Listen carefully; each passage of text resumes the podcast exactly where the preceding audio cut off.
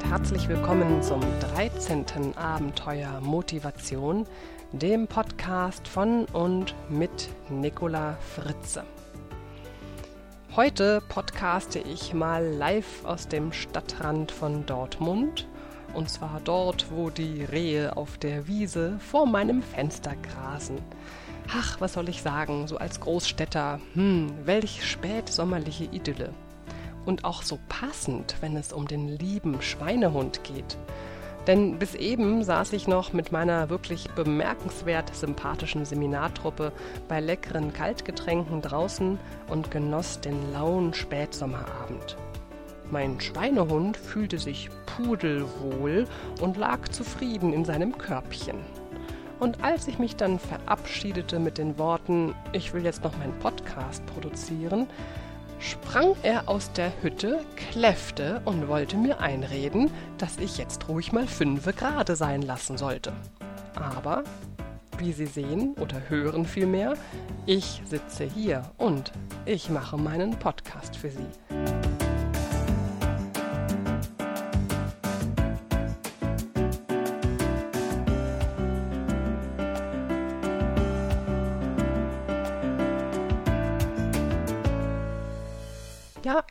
Meinen inneren Schweinehund überlistet.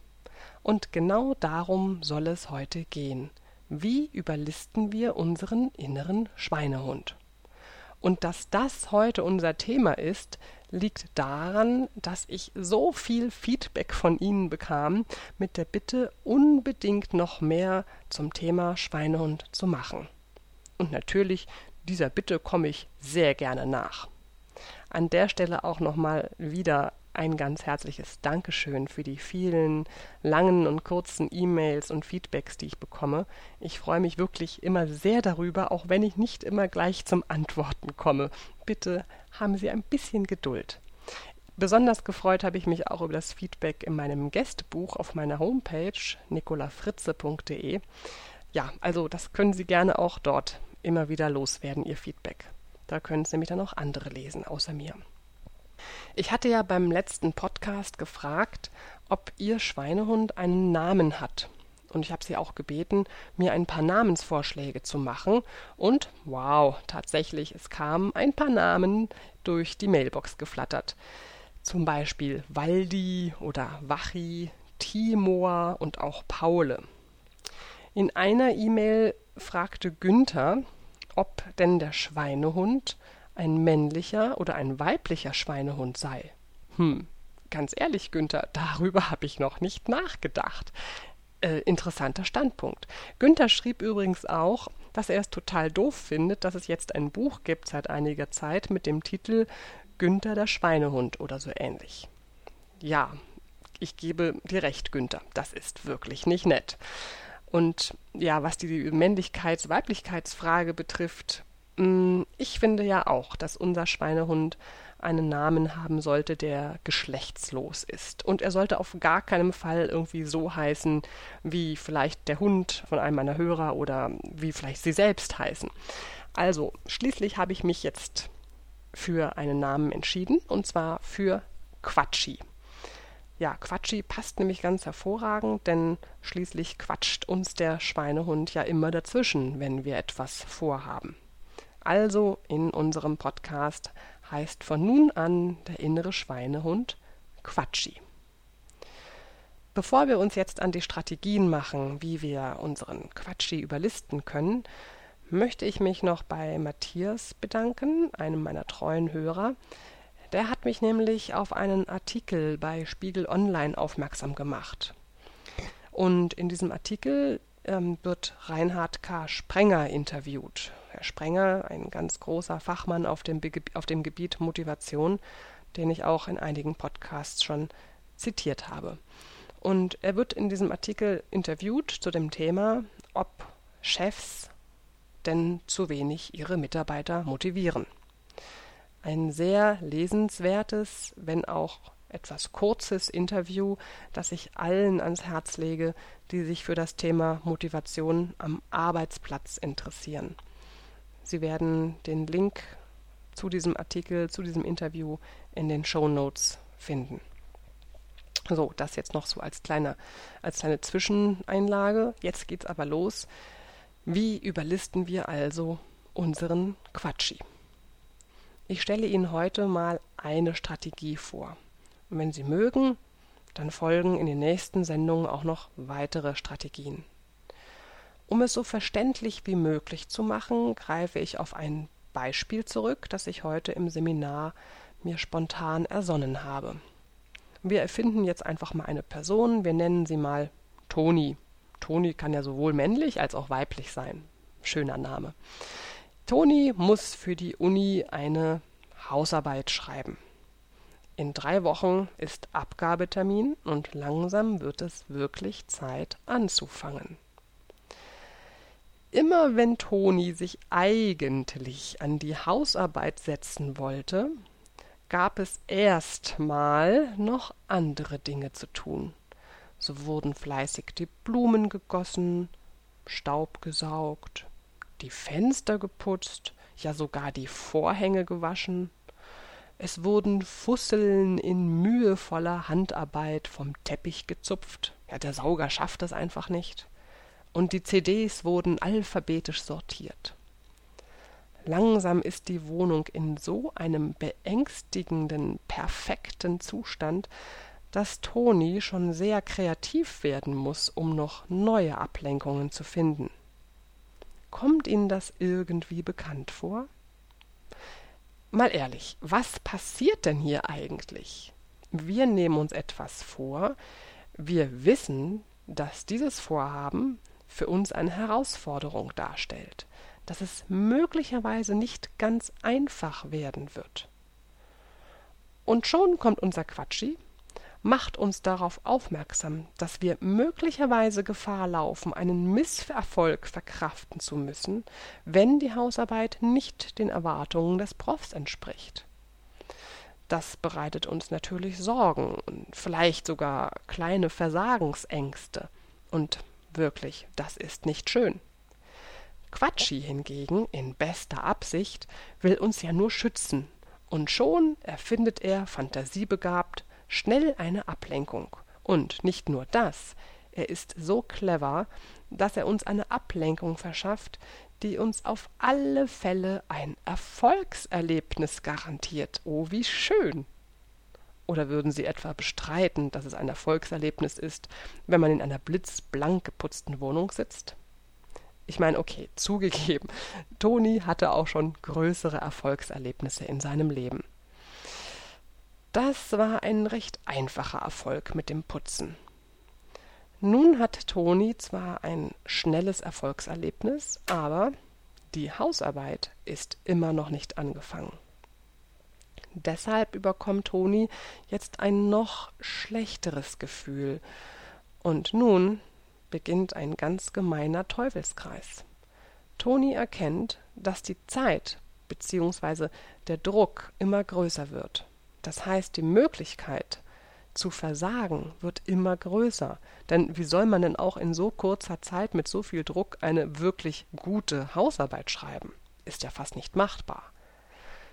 Und schon ist zuverlässig wieder Quatschi zur Stelle und findet doch noch etwas, wie Toni sich noch ein Erfolgserlebnis holen kann. Ja, die Bücher, ja, die könnte man doch auch mal alphabetisch sortieren. Also kurzum, Toni steckt mitten im Teufelskreis der Ablenkungen. Wie kommt man denn da nun raus? Wie überlistet man seinen Quatschi? Die Strategie ist ganz einfach. Sie heißt Minischritte. Im Klartext, Sie machen so kleine Schritte, dass sie Quatschi in seiner Hütte gar nicht wecken, weil er gar keine Gefahr wittert. Die wichtigste Voraussetzung ist aber, dass sie erkennen, dass sie in diesem Ablenkungsteufelskreis getappt sind.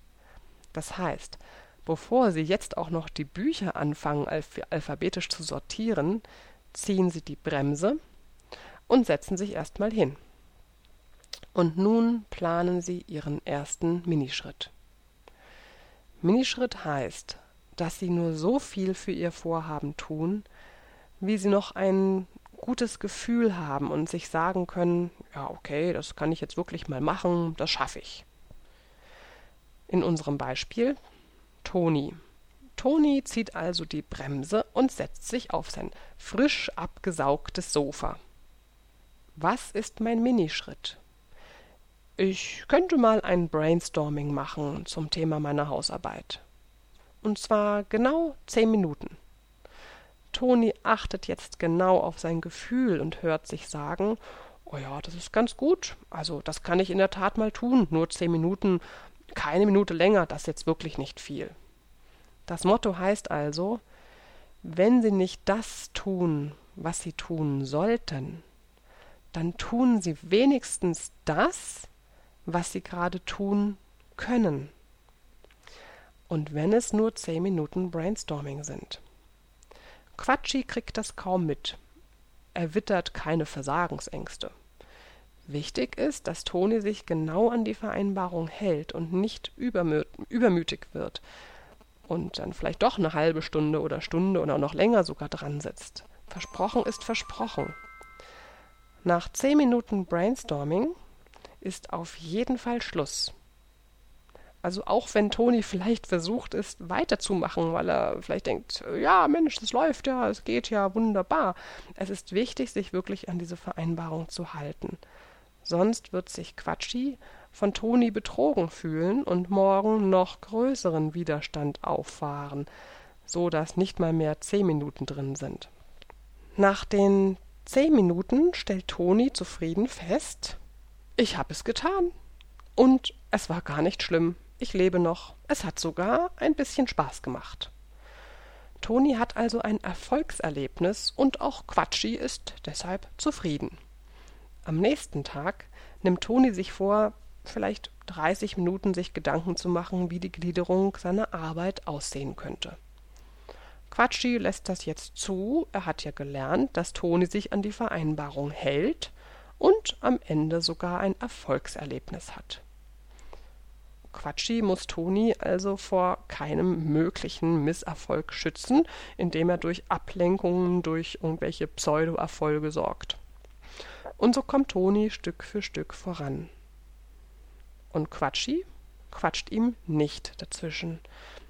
Auch nicht, dass mal wieder ein paar Teppichfusseln aufgezupft werden könnten. Ja, nun mögen Sie vielleicht einwenden, dass zehn Minuten ja nun wirklich nicht viel ist. Da kann man nun wirklich nicht viel schaffen. Und natürlich haben Sie recht. Sehr viel wird dabei vielleicht nicht herauskommen. Aber diese zehn Minuten werden Toni daran erinnern, was für ein gutes Gefühl es ist, wenigstens angefangen zu haben. Toni wird sich daran erinnern, dass es sich gut anfühlt, ein bisschen voranzukommen, ein bisschen mehr Klarheit zu erreichen. Er wird sich daran erinnern, dass es ein gutes Gefühl ist, etwas zu schaffen, sich Gedanken zu machen, auf Ideen zu kommen und so weiter.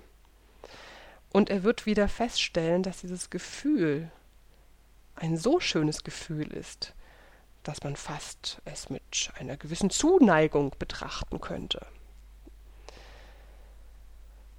Und genau diese Erinnerungen an dieses gute Gefühl braucht Toni oder brauchen eben auch Sie, um den Quatschi in Sicherheit zu wiegen.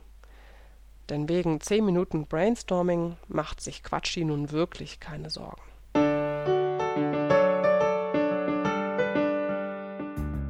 So, meine lieben Hörerinnen und Hörer, das war die erste Strategie, wie Sie Ihren Quatschi überlisten können. Diese Strategie können Sie natürlich in allen Lebensbereichen anwenden, zum Beispiel auch beim Sport. Vielleicht ist Ihr erster Minischritt nur mal fünf Minuten in die Schu Schuhe schlüpfen und um den Block laufen. Und zwar jeden Morgen. Und wenn Sie dabei ein gutes Gefühl haben und Ihr Quatschi nicht dazwischen quatscht, dann legen Sie los. Und wenn fünf Minuten zu viel sind, dann fangen Sie halt mit drei Minuten an. Sie bestimmen das Maß. Na, vielleicht haben Sie ja schon eine Idee, womit Sie die Strategie jetzt ausprobieren können. Finden Sie also Ihren Minischritt und los geht's. Wenn Sie mögen, schreiben Sie mir doch Ihre Erfahrungen. Gerne können wir auch darüber in meinem Forum auf www.nicola fritze.de diskutieren. Ich bin natürlich wie immer sehr gespannt, was Sie mir so berichten werden. Und nächstes Mal werden wir der schwierigen Frage nachgehen, was wir tun können, wenn wir selbst beim allerbesten Willen nicht den kleinsten Minischritt finden. Sprich, unser Quatschi liegt mitten auf dem Weg, versperrt uns den Weg total und kläfft laut und böse. Was dann? Ah ja, zum Schluss heute mal wieder nach langer Zeit ein Zitat, das ganz hervorragend passt. Und zwar kommt es von dem guten alten Römer Seneca. Denn Seneca hatte den totalen Durchblick in puncto Motivation. Seneca sagt, nicht weil es schwer ist, wagen wir es nicht, sondern weil wir es nicht wagen, ist es schwer. So, damit entlasse ich Sie jetzt in Ihre Gedankenwelt, in Ihre Motivationswelt. Wir hören uns wieder in 14 Tagen und ich wünsche Ihnen bis dahin viel Erfolg mit Ihren Minischritten und ganz herzliche Grüße an Ihre Quatschis. Ihre Nicola Fritze.